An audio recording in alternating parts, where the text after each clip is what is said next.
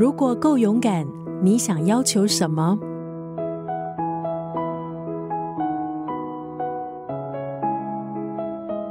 心里的渴望还有诉求，因为害怕犹豫，到最后始终没有说出口。当你想要求一些东西，你是不是向对的人，用合适的方法提出你的请求？你又会不会因为对方的头衔、地位或是资历而退缩？说出口的要求，不管对方有什么反应，或是出现负面行为，甚至是回绝，你是不是都能够保持冷静？今天在九六三作家语录分享这本书《敢要就是你的》当中的一段文字。这本书提出沟通还有提问的技巧，让你能够霸气登场，抓住对方的想法和信任，提高成功所求的几率。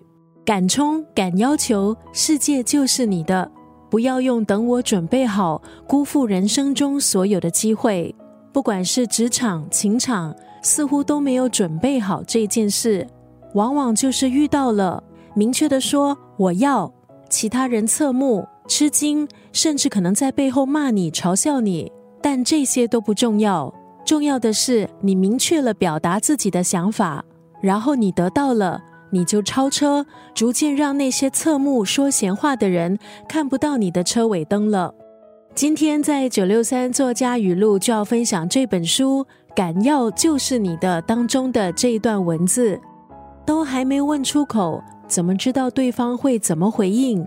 不要自以为知道对方的答案，就是这样的预设，让我们没有办法鼓起勇气去提问、去要求，结果错失了宝贵的机会。